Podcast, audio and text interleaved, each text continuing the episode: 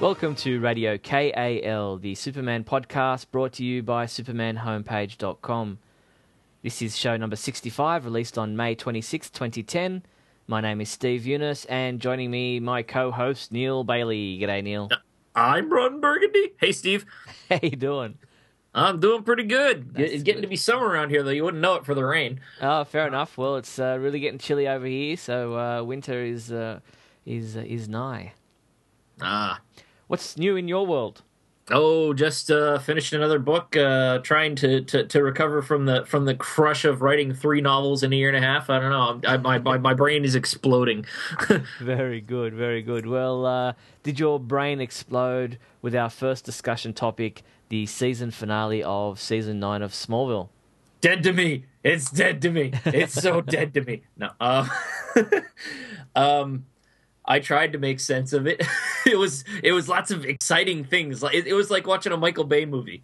You know, like oh look, it's an explosion here. Oh look, it's an explosion there. What does this mean? You know.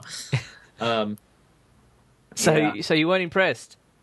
I was, you know, if it, it's kind of weird because now I'm in the position of where all the people who used to like write me and were like, "Don't pay attention, don't think about anything, just watch the show, and I promise you'll like it." And and I still found myself being pulled pulled out by the uh, big gaping open plot holes and the like. Um, I I there there were a lot of things. It, it, it, the funny thing is, it's been what three weeks now, something like that, two weeks, and, and and already most of the major plot points have fallen right out of my head. But I, I remember thinking about the about the Zod stuff that uh, it was utterly astonishing that uh, Zod just kind of sat on those powers for weeks, and and after Clark was like after Clark gave him the old. The old uh, one finger salute. He, he he just kind of was like, "Eh, okay, I'm gonna wait until he uh, until he gets the Book of Rao, and then I'm going to confront him, and I'm not going to really and like getting the blue kryptonite knife instead of like I don't know. It seems like he went through all these weird efforts to come up with these weird side side plots, and and and it was all cloak and dagger. You remember that thing where he was like uh, doing the thing with Tess, where he was like, "I'm going to destroy you. No, I'm going to destroy you because I've thought three steps ahead, and I've thought three steps ahead." And yet, once he's actually enacted his plan, he, he, his plan is like a blue kryptonite shiv. You know, he's like, "I'm gonna knife you, Clark." You know, You know what? It just it just struck me as very funny that you said cloak and dagger, and that's exactly what he was. yeah, yeah, pretty much. He had a cloak and a dagger. That's about it. And and and you know they did the. Clark does the stabby thing and he's like pulled away and, and, and, and it's another one of those cases where you've got the kryptonite right there the whole time and yet other people aren't being affected and I guess it's a lead sheath or whatever but yeah. I don't know. But, uh, I'm impressed though with the ability with which Jor-El had in such incredible foresight to plan all of these things that would potentially happen in the future while his planet was being destroyed. you know, it's like Clark's going to be uh, He's having Nost- it his was the fifth kid. Of Krypton. Yeah, pretty much the Nostradamus Krypton. He's going to be having Clark's going to be having his fifth kid, you know, and, and then all of a sudden a recording is going to pop up. Use the wipes that I sent you, Clark. you know, it's like, yeah, No, but I uh, that's I think that was a bit of a problem with the end of towards the end of season nine was the pacing.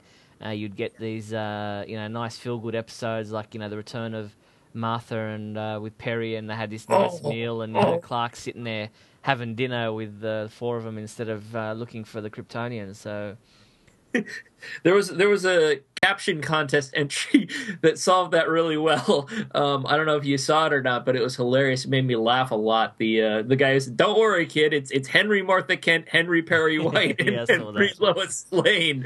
You know that pretty much sums it up. Yeah, no, but uh, you know, I was impressed with certain parts of uh, the season finale. I thought, um, you know, there were there were aspects to it that uh, you know were, were different and and interesting. I mean, I've I've never been a fan of you know them preempting everything that's supposed to happen in the Superman world of you know once he's Superman and all that seems to happen before he's Superman in this re- this telling of the of the of the uh, journey to becoming Superman. Uh, he's now it seems like Lois has already found out that Clark and, and the Blur are one and the same from that kiss and. Um, yeah, it, because I mean, and it had to happen in that episode because you know by feeling Zod's hand on her shoulder, she recognised that it wasn't Clark's or the Blur's real hand. So Yeah. for God's sake, if Clark's going to kiss her and she's going to get kissed by the Blur, then if she can work out from the touching of a hand that it's one person, not another, then surely in a, in a passionate kiss, she's going to be able to work out that uh, Clark and the Blur are one and the same, and I'm glad that they did that for the sake of the character's um, uh, reputation, I suppose, because it should be pretty stupid if she couldn't work out from a kiss, but she could work it out from a hand. Yeah, well, it's uh, it's going to be they, they've got the suit. They delivered the suit this last season, and, and and yet they're going to come up with another reason for an entire year why you can't wear it for whatever reason. Yeah. But I think it pretty much encapsulated my feeling about the uh, show. That uh, when they had the reflection in Clark's eyes part and the S was backwards, you know, it's like they're going to do this thing that everybody wants to see, but they're going to do it with kind of a subtle lack of care that shows that they're not going to pay attention to the ramifications of what they're doing and the continuity Well, of what it was Martha was giving him a Bizarro suit. yeah, yeah, exactly. You know, like because she's evil now. You know, and even maybe she's Bizarro Martha, Henry Clark Martha, Yeah. is- or Henry Martha Kent is is a Bizarro version because she's evil now. Apparently, Yeah. I, I was watching. Okay, there's something right there. I was watching that show and I'm like. I know that if a character returns, if any major character returns, they have to be evil by the end of the episode. And sure enough, they turned Martha. You know, and granted, she was protecting Clark, yeah, but she's still she's still beating people up and having covert assassins do awful things. And it's like, yeah, sure, that's that's dear old Ma Kent, isn't it? That's right. You know, Yeah, yeah. But, uh, I know what you mean. But um, the, and the thing that got me was they understand that that first segment of the show of the season finale, that dream sequence, was going to excite everybody because that's the show they want. yeah. You know what I'm saying? And then, the oh, they fact hardly is they even still- showed Superman. I know they hardly even showed it, but you know the the fact that you know look up in the sky that you know uh, here's Clark Kent, you know, left his glasses on his desk and he's gone and changed into Superman. He saved the plane, and Yeah. you know Lois is is Lois, and and there are Jimmy's Jimmy Olsen is somewhere, and and you know. And you know, there's the costume, and there's the reflection in his eyes of the costume he's being given, and everyone's excited because this is this is what they want. But this is not the show that Smallville is. Yeah. Oh God, it's been what eleven years since we've seen a live action Superman on a TV screen, Yeah. something like that. Yeah, that's that's right. You know, and uh, it's not actually a Superman series yet. So um, everyone wants a Superman series. Everyone wants to see Clark in the costume. Everyone wants to see him be called Superman. Um, well, I can't say everyone. and I can't speak for everyone, but um, obviously there are people out there who are happy with the show and are very happy with the show. Um, but the fact that they put in that scene, as I was saying in the beginning of that episode, shows that they know that this will tease the fans and excite the fans, but yet that's not the show they're prepared to give us. I'm I'm just it, it really baffles me. It, it must be Tom Welling's decision or, or or whatnot because at this point they've taken so many things from the mythos and just run with it. You know, it's obvious that they're not doing this because they don't want to violate the story. You know what I mean? Yeah. It's got to just be that Tom doesn't want to put on the suit and and boy. I wish I could understand that. I kind of can't. It's not like he, it's like he a- after ten years of playing Superman, he's not going to be typecast as Superman. You know what I mean? Yeah, well, he says Um, he's terrified of donning the tights, and uh, so I don't know whether it's a physique thing, whether it's a physical thing, whether it's a like you said, a typecast thing. I don't know what the problem is, but um, the thing is, by putting that sequence in 2012, 2013, or whatever it was that was on the banner uh, in that final episode of that dream sequence, uh, shows that uh, you know they're still not prepared to do it in next year. It's more like it's you know it's a couple of years in the future. Yeah, yeah. Well, it's it was like uh, I had this frightening thought. Oh God, they're gonna do twelve seasons. Oh God. Well, some You people know, were saying that uh, that sequence was a dream of his first appearance in the costume.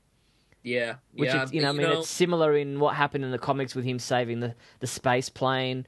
Um, you know, it's similar to what happened in Superman the animated series where he saved, um, you know, the aeroplane landing in Metropolis. So it seems to be that you know this could this could be, that could have been the uh, debut of Superman in the costume as far Yeah. as uh, Smallville is concerned. And if that's the case, then we're not going to see Superman in the costume uh, in season ten.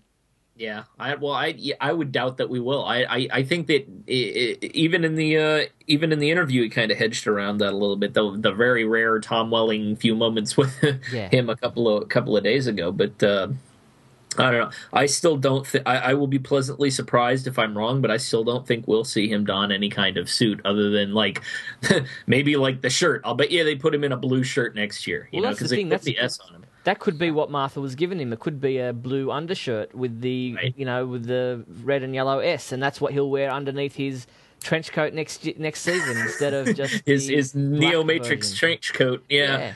But um, yeah, okay. And we've been speaking about season ten, and it, it has been announced that it is the final season of the show. Tom Yeah. Welling has teased in video interviews that, oh, you know, the fans hold all the power. If there's enough people watching, then it could go beyond that. But um, the official announcement from the CW is that season ten is the final season, and it's been very rare that a show has been announced as the final season and then continued on uh, beyond the, that announcement. So, um, you know, I think it's more of you know he wants to get the fans to return to the show. Who those who, of course, ratings have been down this season to some degree. Um, you know, the season finale wasn't. Um, They were uh, down a uh, quarter, weren't they? Like yeah. a, like a quarter of, of what the ratings were last year. Yeah, exactly. So there are, um, you know, reasons why they would say, you know, the more people that watch it, the more chance there is of season eleven. But uh, obviously, they're they're looking for you know higher ratings, and Smallville still is on Friday night, and it's now being joined by Supernatural, which is also going to be in its final season. Um, next season, and uh, will be partnered with Smallville on Friday nights on the CW. So, um, season ten, the final season. But, and uh, and uh, they're finally getting rid of Chloe. Like the last yeah. the last major cast member from the original setup, other than Tom, is now going to be gone. Well, that's it. I mean, Chloe will be back in season 10. She won't be a series regular, which means she won't be in every episode. She'll probably be like what Lois was in some of her earlier seasons, where instead of being on for the full 22 episodes, she was in, say, 13. Um, Yeah. So Chloe will still be around. Don't worry about that. But she won't be uh, a series regular. So, um, but she definitely wants to uh, finish off. Uh, Alison Mack definitely wants to come back and finish off Chloe's story and her journey uh, in Smallville. that would be good. I think. I don't know. I still. I, I often wonder what would have happened if they had actually had a little bit of, uh, a, a little bit of. I, I, they had obviously no idea how far it would go, but if they had actually killed Chloe at the end of season three, you know what I mean? How how much different of a show it might have been. Oh, definitely. But- Definitely. And uh, I wanted to get your opinion of that uh, legendary Chloe Sullivan commercial by the fans. You know, I haven't seen it. Oh, okay. I haven't seen it. I'm I'm I'm desperately in love with Chloe, but uh, no, I, I I have not seen it yet, and it's mostly just been because, like I was saying, I I, I have completed the third novel, so like I, I I look like Spider Jerusalem before he shaved all his hair. you know, like I, I got this wild look on my eye, and I walked outside and I'm like, what is this crazy ball? So you know, Well, uh, for those who, uh, like yourself, haven't seen it, um, look, I'm all for fans doing stuff for you know their favorite character, and um, and all, more power to these to these ladies who put together this Chloe Sullivan commercial and, and uh, a tribute to what Alison Mack has done um, on the show. But um, it was a bit bit weird for me. It was like a bit creepy. Um, I don't see really Chloe as being the feminine role model that uh, necessarily you want your daughters to be. A serial killing uh, Big Brother enthusiast. Yeah, I, well, I don't. I don't think you want to necessarily be be uh, making your life um, similar to hers or setting up your uh, your your ethics, your morals around what Chloe does. Um, It's it's not so much uh, that Chloe's a bad character; it's that she's been written badly. I would Yeah, say. I- exactly. I, I think the focusing on the good aspects of the character, there are a lot of things that you can pull out of there. Um, but like Smallville, any of the moral characters characters in Smallville are deeply flawed because of the fact that they have the "do as I say, not as I do" approach, and a lot of the things that they do are hypocritical, even up to and including Clark, which is unfortunate. And it's one of my biggest complaints about the show. There are times when Clark will like jump in front of that meteor and stop a kid from being hit by the uh, by the rock, and but there's been times ever since season two where he will purposefully take red kryptonite, which is essentially like taking drugs, and then just ruin the lives of a bunch of people, including you know like like his dead potential brother or sister or whatever that was. You know, like Yeah. like every character, Chloe included, has gone to the dark side in an out of character episode and done things that are reprehensible and awful. And don't get me wrong, this is that's no uh, slur on Alison Mack. I think she's a fantastic actress and uh, one of my favourite uh, cast members on the show. And uh, we even got to meet meet her in person when we were in Metropolis in 2008. And she's a lovely, lovely person. And uh, Yes. yeah, I would. Uh, this is you know, if it's as a tribute to her as an actress, fantastic, great. But as a tribute to Chloe as a character, Uh, yeah, I'm not sure. You know, I mean, she has kind of gone off the rails a little bit uh, over the last few seasons. I wouldn't necessarily be, um, you know, be looking to her as a role model. I wouldn't look to, especially in Smallville's main cast right now. Her and Green Arrow are extraordinarily tainted, and I don't just mean tainted in the sense that oh yeah they sided with Lex Luthor on something, in that they both aided and abetted murder. Yeah, you know, like not even not even kind of halfway. It's like she helped Doomsday kill people. You know, that's right. Um, she she didn't she. I think she, she killed uh, Linda Lake, right? Uh, yeah, that's kind of. I think I think Chloe killed Linda Lake, and Green Arrow murdered Lex Luthor. As far as we know, I know we all know that Lex Luthor comes back eventually. Yeah. That's meta and beyond the point. Green Arrow sets out to and actually murders Lex Luthor. That's that right. forever tarnishes him as a person. You cannot commit murder and come back from that and be a moral person unless you were acted unless you were somehow affected by some kind of, you know, mind control or whatever, but that's not indicated in any way in the narrative for either character. Okay, well, talking about reprehensible characters, uh, Tom wants Lana to come back in season 10. Did you like that segue? oh God, my embolism. yeah, well, no. Tom says that he wants Michael Rosenbaum and Kristin Kreuk to return, if possible, in the final season of the show to, I guess, you know, round off the series. And I don't, If- I don't mind that. I think that you know, especially. Lex. Yeah, all, all joking aside, if they bring back Lana and Lex into a nod, that'd be cool. Yeah, I mean, I don't see how Lana's character can come back without some major, uh, uh, you know, thing because of the fact that she's now kryptonite imbued and She'll walk in. My powers went away somehow, Unless she but then wears she'll a, be a by lead the end of suit. the episode again. No, yeah, unless she wears a lead suit of some kind or something like that. But uh, no, definitely Lex Luthor. If we can get some kind of a, you know, a nod to that and uh, have him, you know, round off the series and you know come back to power in Metropolis, that would be fantastic. Absolutely. Yeah, so um, we'll see what happens with season ten. It's even Tom doesn't know exactly what's happening yet. They haven't written or done anything with the the, the beginning of season ten yet. Uh, we don't know how Clark will, um, you know, uh, get out of the situation he's in, falling to his apparent doom with the blue kryptonite knife in his side. But um, very, uh, very obviously the symbolism there was uh, very uh, Christ-like, and uh, not the first time we've seen that either in a Superman story. I wonder. You know, I'm I'm betting he'll pull the knife out and fly up into the air. What do you think? Yeah, well, that would be No. interesting. I don't No, think so, no, but no. that yeah, he usually has That's to take a going- leap of some kind. He hasn't even le- leapt to to fly uh, on his own. Yeah, yeah. No, that was me being sarcastic. Really? Sigh. All right, uh, but for our fans in um, the UK uh, who have been waiting for season nine of Smallville to begin, because let's face it, uh, only um, America and Canada have received season nine, unless, and I know there are people in Ireland and and uh, other parts of the world who have got uh, certain cable networks who uh, allow them to watch uh, season nine. Have been broadcasting season nine for uh, some time now.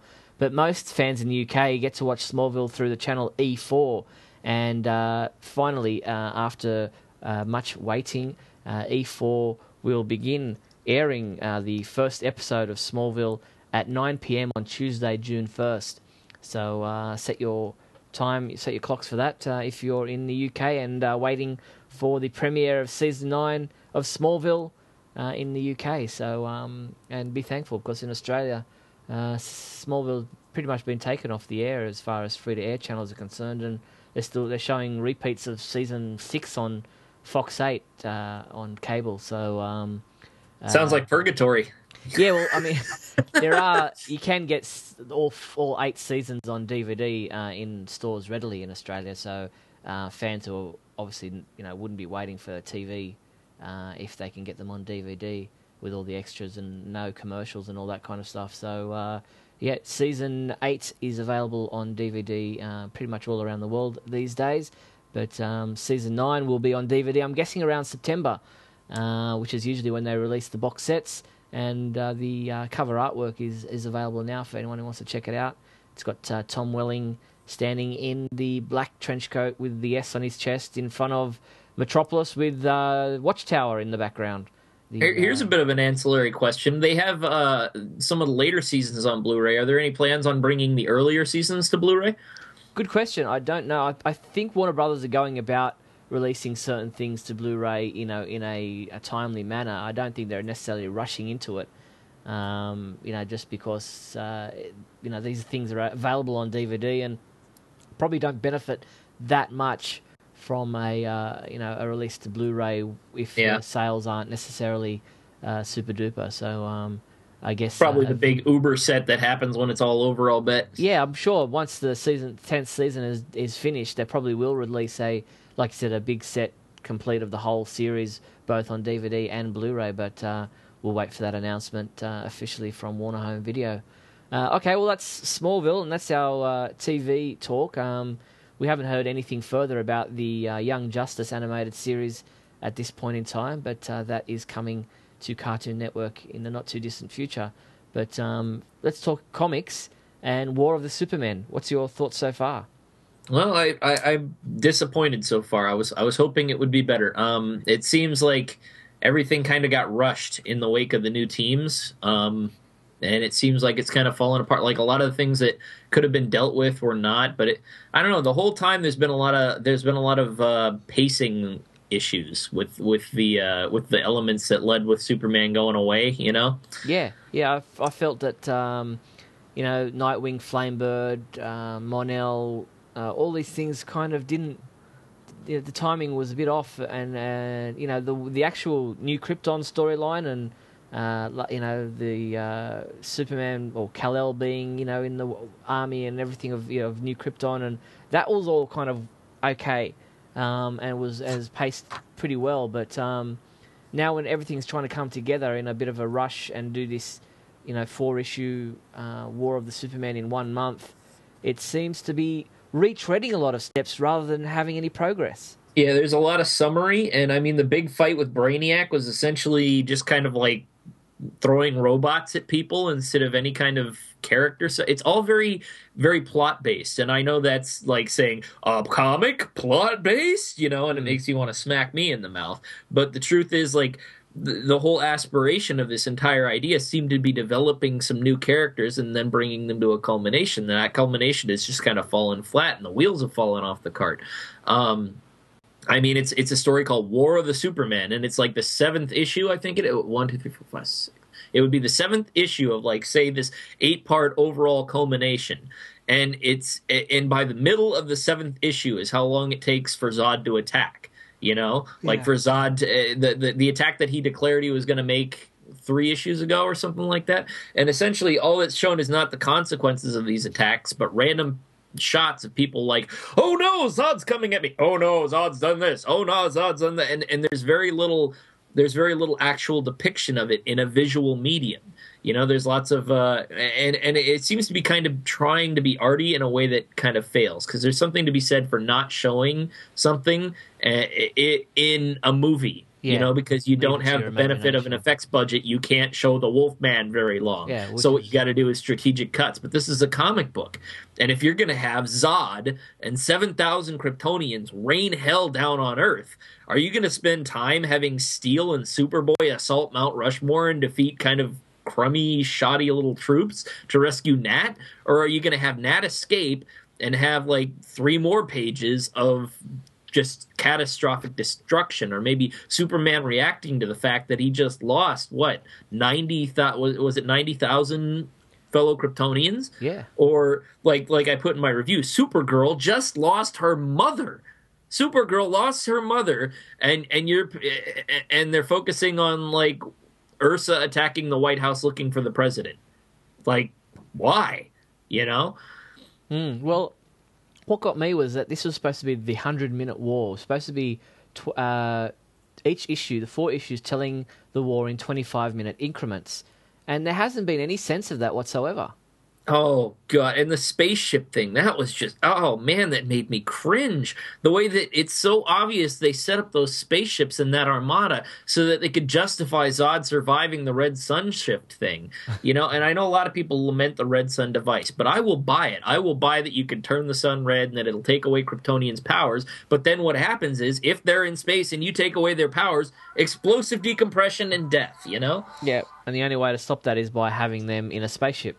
Well, assuming that Krypton is a new Krypton is way the heck out there in the uh, in the reaches of space, you know, and assuming that these guys can't survive for a certain amount of time breathing oxygen or whatever, um, nonetheless, the time it would take to get that armada there and to prepare it and to get it ready versus the attack that Lane makes, it just seems rather like uh, like for two or three issues there were all these people. Like I think at the beginning of the first issue, weren't all those uh, Kryptonians heading straight to Earth from space? Yeah, they had a, an image of Kryptonians outside the spaceships and obviously with the spaceships, uh, fly, almost you know looked like they're around orbit of Earth, but. Um, you know, if if some of them can get there without spaceships, why did they need the spaceships? Yeah, there's a lot of weird things in there. Like, why did Lois Lane get kidnapped by Sam Lane? What's the point of that? You know, like it's it's obvious to put Lois in the damsel in distress situation, which is not my favorite position for Lois Lane. You know, or uh, the whole Lois Earth's uh, cat fight that seems to be burgeoning. Um, when really Supergirl right now, if Supergirl were being in character, would be making a beeline to Sam Lane. Yeah. You know, it's like yeah. Sam Lane just killed her mother. Yeah. Sam Lane just destroyed her planet. You know. Yeah. And why is some, she? Uh, I was gonna say you made some good points in your uh, Bailey Planet a couple of weeks back, saying, um, you know, all these certain plot threads were never really picked up. Uh, you know, the Guardian and his daughter um, Zatara, you know, he, he, showed up briefly in the the Atom uh, uh, Captain Atom side story that was going on in some of the issues. Um, you know, all that kind of stuff kind of fell by the wayside um, and weren't really picked up on.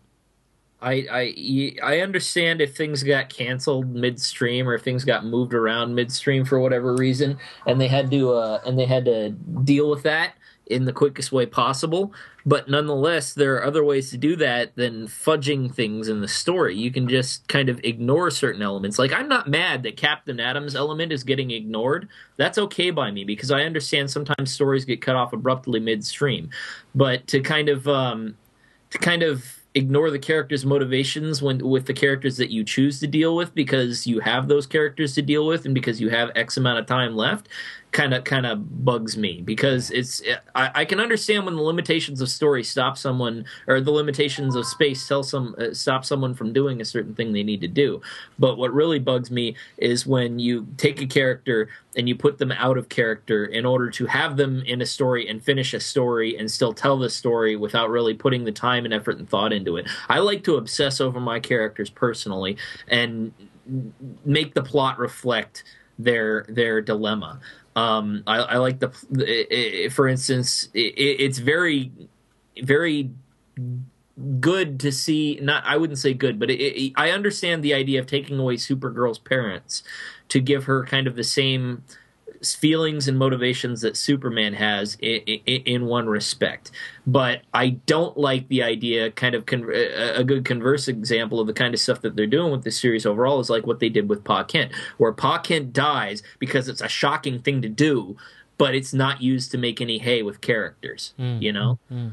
like you can destroy New Krypton but I want to see some fallout from that, not you know like a fight on Mount Rushmore. you know, yeah. I, I I don't care about what happened on some obscure uh, base in the middle of Antarctica and how they react to Zod tearing people's throats out because we all know that that's going on and that's grisly. I want to know what turns Zod from a methodical, thinking, calculating dictator with a plausible motivation into a guy who's like, let's destroy Earth and show them what Kryptonians can do.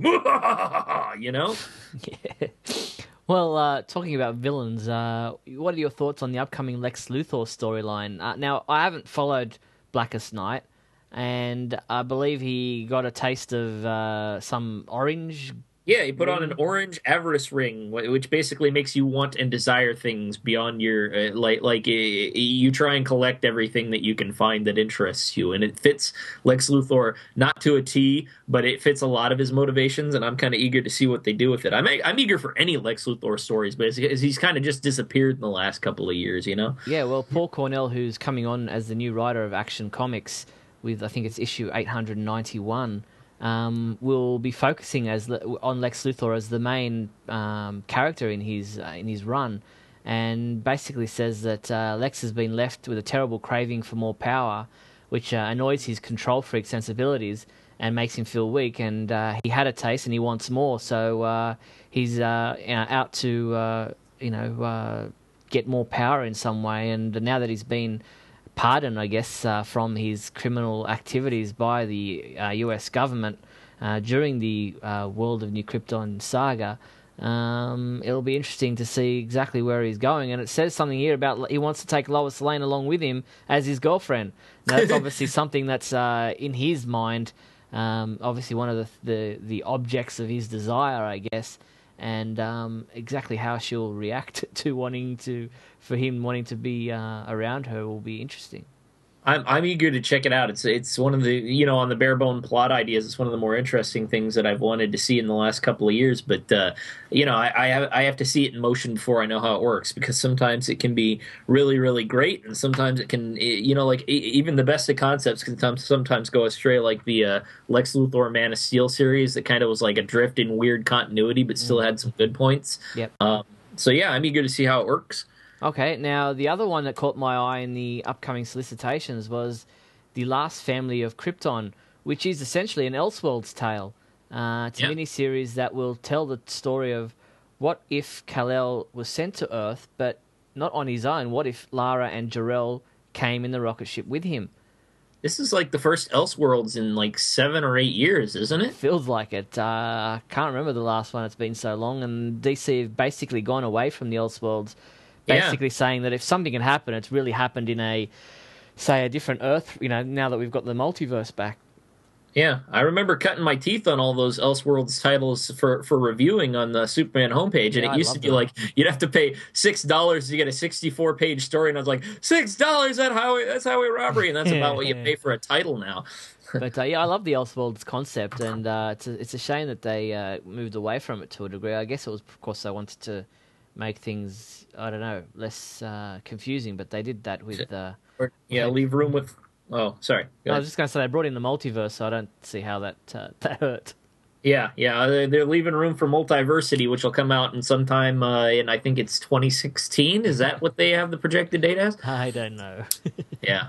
But um, yeah, so uh, Last Family of Krypton will be an interesting one. I'm uh, I'm interested to see how that uh, how that story pans out. Um, just reading the where is it here? Cary Bates will be the, the writer of the uh, three issue Elseworlds miniseries, and um, yeah, he says that uh, up till now, Superman has always been portrayed as an orphan, the on- the alone alien living among humans who had the good fortune to be raised by the kindly Kents.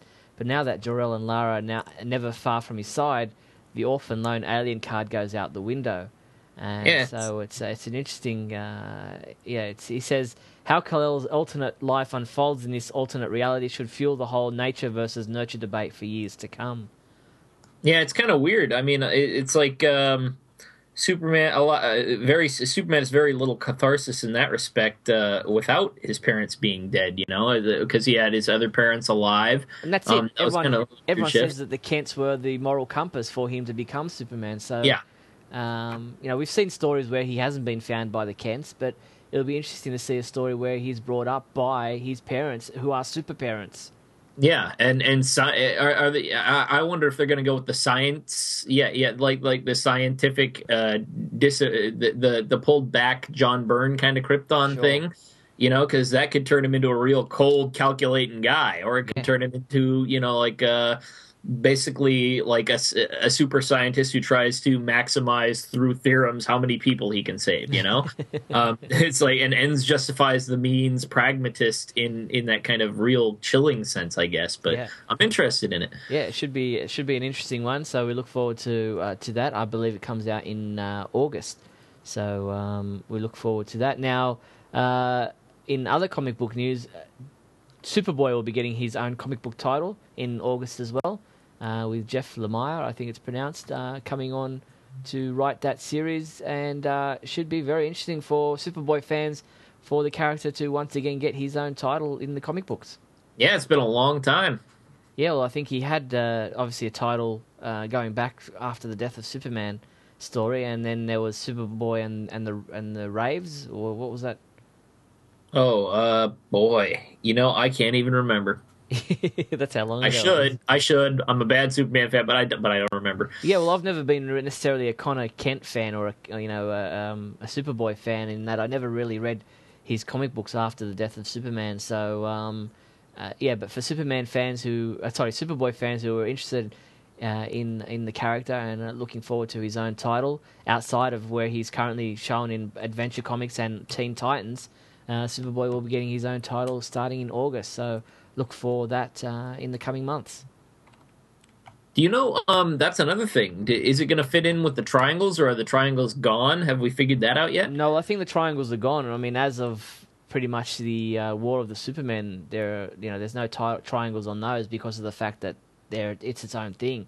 Um, Right. And then the new new creative teams come on board after the War of the Supermen. So um, I think we've pretty much seen the end of the triangle numbering for the time being, because uh, Superman, written by uh, jo- uh, J. Michael Straczynski, uh, will be a separate thing to uh, Paul Cornell's uh, Action Comics. So Right. um, it'll be interesting to see whether or not they actually tie in in any ways. Whether you know, as it used to be, if you know, say uh, Jimmy Olsen has broken his arm in one title, whether or not he ends up in a cast in the other title, but with the stories not necessarily converging. That was one of the most difficult parts of like the Chuck Austen, Brian Azzarello, Yeah. Greg Rucka Superman era because everything was so different in every different title. You know. Yeah, exactly. But um, should be interesting. I think not. I don't think necessarily that uh, Superman will be uh, a common character in Action Comics. I think we'll be focusing on Lex Luthor and and the Metropolis crew, uh, with Superman possibly off in space somewhere for uh, the Superman title. But um, uh, we'll wait and see exactly what happens there. But yeah, it should be interesting times with new creative teams coming on board the titles. It's always an interesting thing to see exactly what um, avenue they take. Right. Okay, uh, let's move away from the comic books and talk about Superman movies. Now, um, there isn't really any news, any new information on the upcoming Superman movie, except for the fact that just before, um, or just after the our last podcast, an announcement came out by the IMAX Corporation saying that uh, they've done a deal with Warner Brothers to release, um, you know, all their big movies um, between now and 2013 uh, in IMAX, and um, Superman was mentioned amongst those titles, uh, those movies. So um, it's pretty much confirmed that um, by the IMAX Corporation that we will see, or the IMAX Group, that we will see uh, Superman between now and I guess the end of 2013. Some people are speculating that it'll be Christmas 2012, but um, there is no official uh, announcement as for a date. But we do know that it has been mentioned in an official announcement from IMAX and Warner Brothers that Superman will be released to IMAX screens, and that will it will happen between uh, before or by 2013. Yeah, it, at very least, it's it's it's a time box. It's a tentpole time box, but we know that it's probably you know that it's that it's got to be there by X time, which kind of gives them a target, which we haven't even had. You know, No, well, exactly. I mean, it's been four years since Superman Returns, and now we know it's going to be within the next three years that we'll get a new Superman movie. So, really, we're just over the halfway mark in the waiting stakes.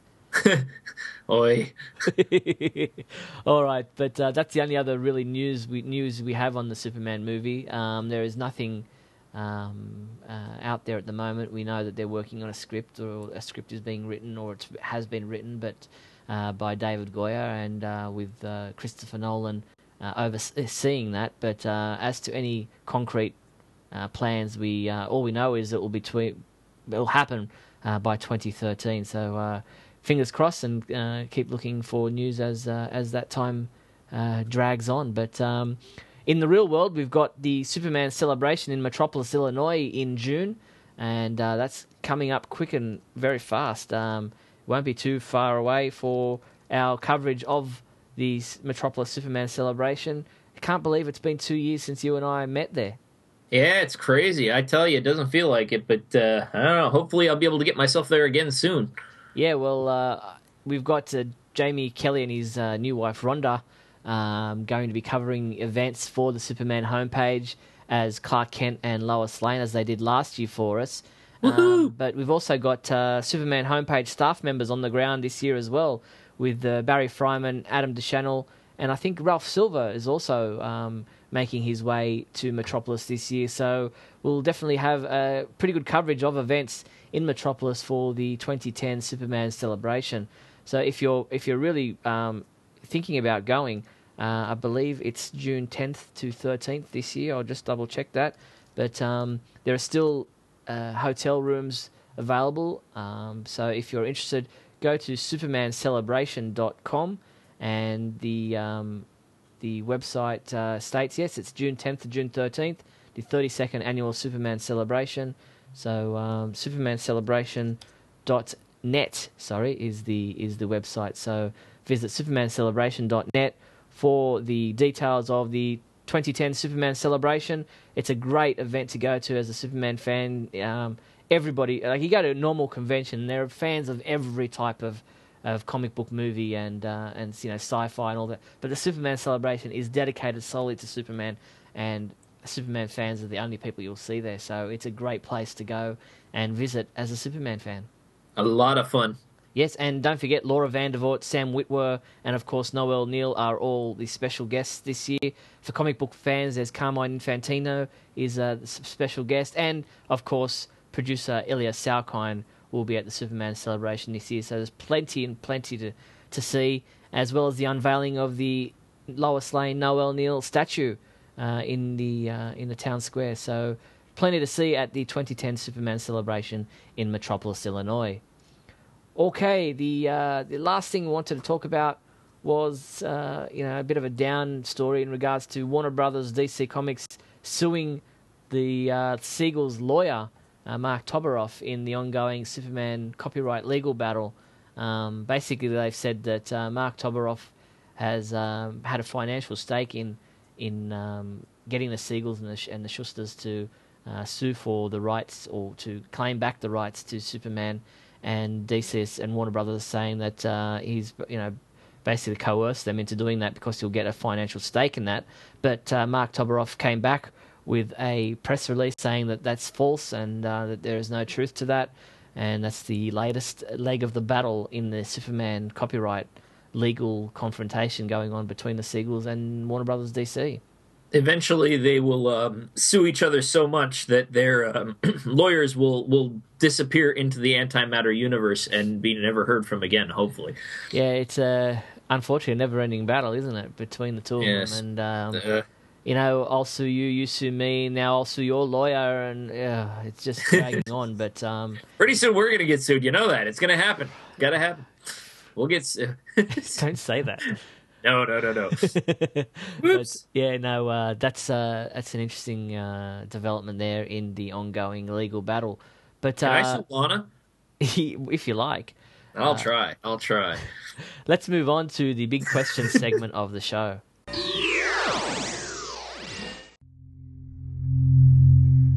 Let's start with the big question. All right, what do you got? Well, last month we had the question uh, Will you be watching the new Young Justice animated series set to be released on Cartoon Network? And we received a few responses. Uh, who do we have up first? We'll get uh, Calvin Bose, who wrote, "I will definitely be watching the Young Justice show. The reason is that, is that was, in my opinion, was the first team first team book that actually let them be kids. My favorite moment was when all the adult heroes were weren't upset that the kids were risking their lives. They were more upset that the boy and girl heroes were planning a weekend together. It brought a smile to me.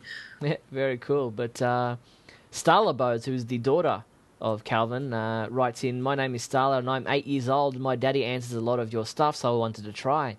Welcome, Starla. We're uh, happy to get your response. And she says, yeah. Because uh, I really want to see the Young Justice cartoon because I like all the Superman cartoons. I also like Teen Titans, and this looks like uh, a lot like it. Can't, I can't wait to see it. I hope I didn't do too bad on my first letter, but that's what I think. You didn't do too bad at all, Starla. Welcome to yeah, welcome. You did great. Hope yeah. you do it again. All right. Hector wrote, Hey guys, love the show. I, be, I will be watching because it's something really cool keeping anything to, uh, related to Superman alive. And also, the show is a good idea to have a younger audience to follow the show and other members on the team. Kids will look up to Superman and everything about him. Thanks for taking your time and reading what I have to say. You're welcome. Thanks, Hector. Thank you to uh, those three respondents uh, to our big question. Let's see if we can get more people answering our new big question, which is what, Neil? It's uh, what did you think of season nine of Smallville? Were you happy with the season finale? Was the Zod storyline what you were expecting? Checkmate, The Blur, Lois, Chloe, Tess Mercer, Granny Goodness. Uh, no, is it Granny? Anyway, let us know what you thought of it all. Yes, let us know what you thought of season nine of Smallville by getting uh, into the big question segment of the show. You can send your email response by clicking on the big question button found at the Superman homepage. You can also record your answer as an audio file and send it to us as an MP3 file, and we'll play that in the next Radio KAL podcast. So get involved with the new big question segment of the show. Tension mounts at Star Labs. Dr. Faulkner, please. You bring that, that abomination in here, into my facility and endanger my entire staff? Oh, I'm not all bad, sugar. Come a little closer and see. As things don't go as planned. I told you this was a bad idea. There's no time for this. Do it! Or what? You'll make me? I have to turn the generator off. And Laura and Lobo have the ultimate showdown. Here we stand, or here we fall. I choose to stand. Had it! Had it! So, totally had it! Bring the house down in Superman, The Last Son of Krypton, issue 65, on May 26, 2010. Only at pendantaudio.com.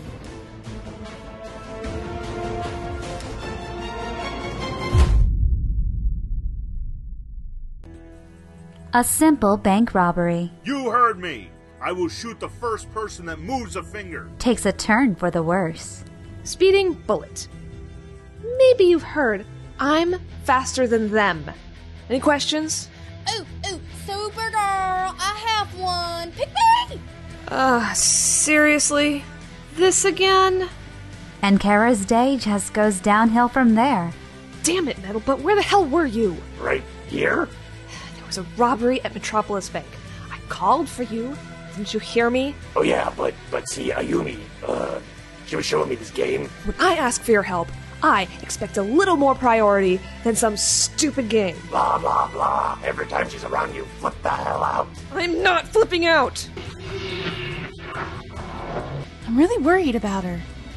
Well, you know, how she's been acting lately. I swear she was she was this close to hitting Tally. Tune in to Supergirl, Lost Daughter of Krypton, episode 37. Coming May 26th at pendantaudio.com. Bailey's Bookshelf.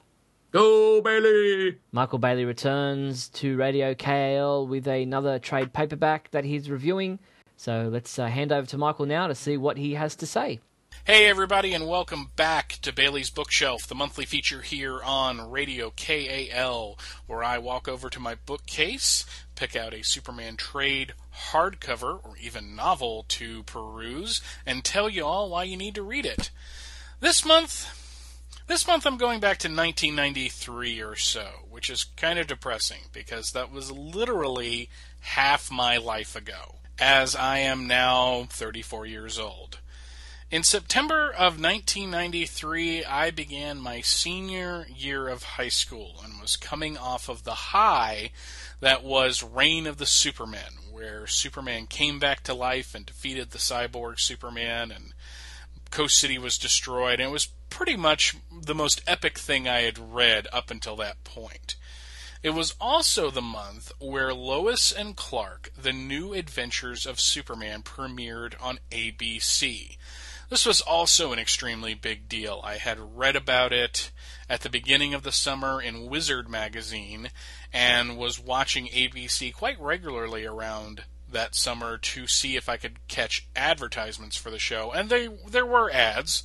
They they weren't as cool as the ads I, I saw a couple years earlier for the Flash TV series on CBS. These were a little more romantic in nature, kind of pointing to the fact that this was going to be a different type of Superman television series. But I didn't really care because it was Superman on the TV. And while I have very mixed emotions about that show, that first season was and is still rather good. In 1994, DC decided to capitalize on the success of the TV series and release a trade paperback collection called, appropriately enough, Lois and Clark The New Adventures of Superman. It features a photo cover of Dean Cain as Clark Kent with Teri Hatcher's Lois Lane hanging on his shoulder. And after an introduction by John Byrne, kind of explaining where he was coming from when he redesigned the relationship between Lois and Clark af- uh, during Man of Steel, we get a collection of stories that you can read and pretty much see where the producers got some of their ideas from. They include The Story of the Century from Man of Steel number 2, which features Lois Lane trying to get an interview with the new Superman that had rescued her in the previous issue. Then there was Tears for Titano, which featured the post crisis appearance of the giant ape sans his kryptonite vision. Uh, kind of a heavy handed story, in my opinion, but it does show Lois as the aggressive investigative reporter. Then there's Metropolis 900 Miles, which is the classic story, which was a backup in Superman number 9, which showed just what a cruel so and so the new Lex Luthor was. And you can see a lot of what became John Shea's take on Lex Luthor. And John Shea was an excellent Lex Luthor, by the way. Probably my favorite live action Lex Luthor ever. There's the name game from Superman number 11, which had the post crisis first appearance of Mr. Mxyzptlk. Not quite sure why this is in here because while it does have a little bit of Clark and Lois dynamic to it, it, it really doesn't show their relationship all that much except in the first couple of pages and on the very last page. Plus, it also has Cat Grant, who was a big part of the first season of Lois and Clark. There is Lois Lane, one of the stories from Action Comics number 600, and the first Roger Stern scripted story of this era. And this is kind of a cool story. It's very short, but it shows Lois uh, in the end game of her undercover investigation of a drug cartel and how she pretty much has to fight her way out of it. There is Headhunter from Adventures of Superman number 445. This was written and penciled by Jerry Ordway and featured the second appearance of the post crisis Brainiac. Again, not a big Lois and Clark type story, but, you know, kind of awesome to include nonetheless. There is Homeless for the Holidays, which is from Adventures of Superman number 462, which was written by Roger Stern and drawn by Dan Jurgens. And this featured the Daily Planet staff discovering that one of their own, Alice, the copy girl, for lack of a better term, had become a homeless and was actually living in the Daily Planet. And it shows how close the entire Daily Planet staff was, and really pointed to the relationships that Lane Smith and Dean Cain and Teri Hatcher and Michael Landes, followed very soon by Justin Whalin as what was kind of the heart of Lois and Clark, which was the Daily Planet supporting cast. Then there's The Limits of Power from Adventures of Superman number 466, which was actually the first full appearance of Hank Henshaw, the man that would become the cyborg Superman. Again, not quite sure what this is doing here. It, it, it really doesn't have a whole lot to do with the Daily Planet staff outside of uh, Perry and his wife Alice running into Lois and Clark. But still, a very good story. It, it's kind of like, hey, what what if the Fantastic Four had all died because of getting their abilities and being exposed to cosmic rays. And finally, there is Survival from Action Comics number 655. And this is another one of those stories that features Lois Lane getting into trouble as an investigative reporter, and Superman finally saves her at the end. But really, throughout the story, she's she's pretty much holding her own.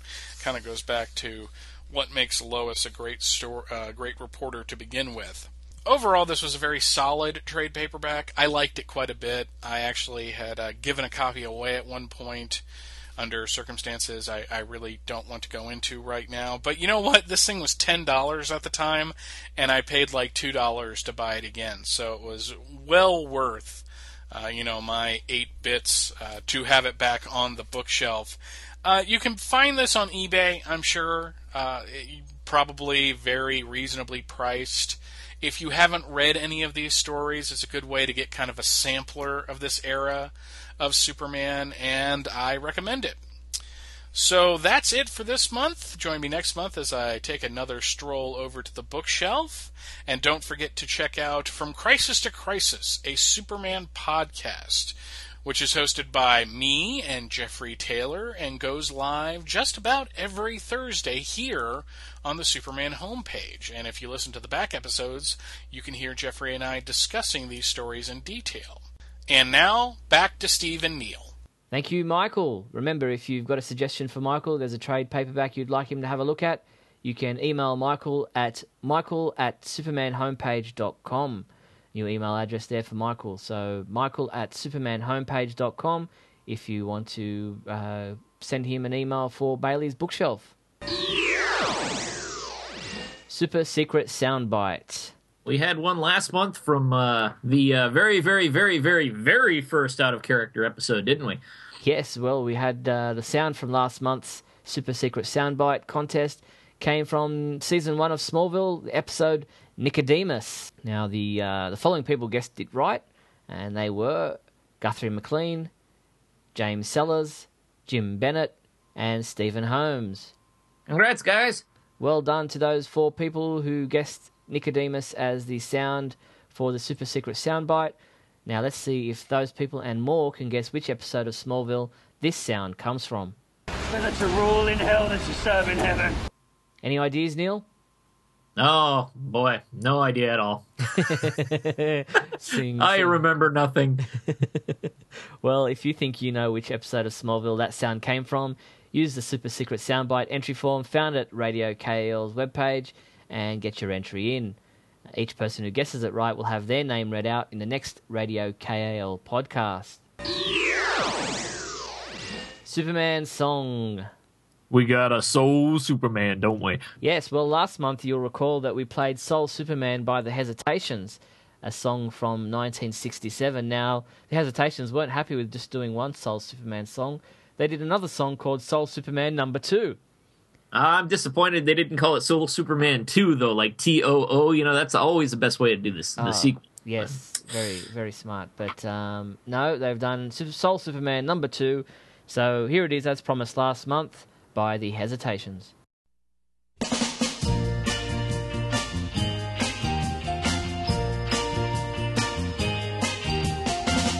Anytime you need someone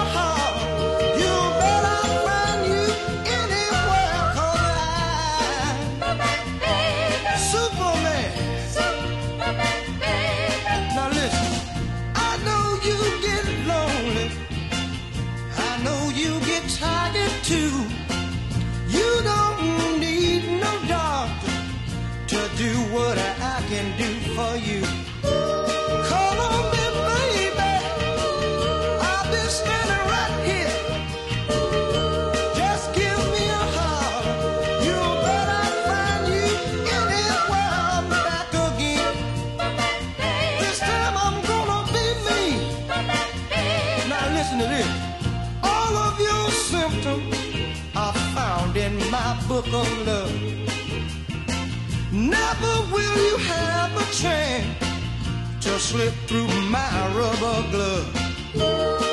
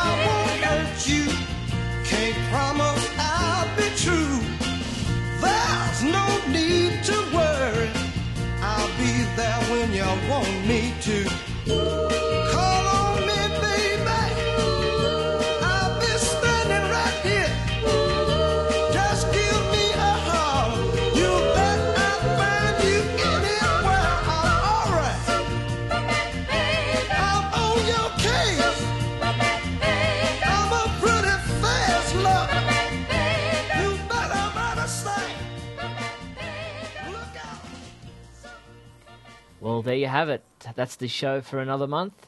Remember, if you've got a topic you'd like Neil and I to discuss, maybe there's a trade paperback you'd like Michael Bailey to review. Is there a big question topic you'd like us to cover? Maybe there's a song you'd like us to play, a Superman song. Well, all those suggestions can be sent to us using the KAL feedback form found at the Superman homepage, um, and get get those suggestions to us, and we'll try to use them for a future podcast. But for episode number 65 of Radio KAL, that's it. We're done. Thank you, Neil. Thank you, Steve. And as Tom Welling once said, remember, when Lex and Lana don't return for the final season, caveat emptor. You've been listening to Radio KAL from supermanhomepage.com.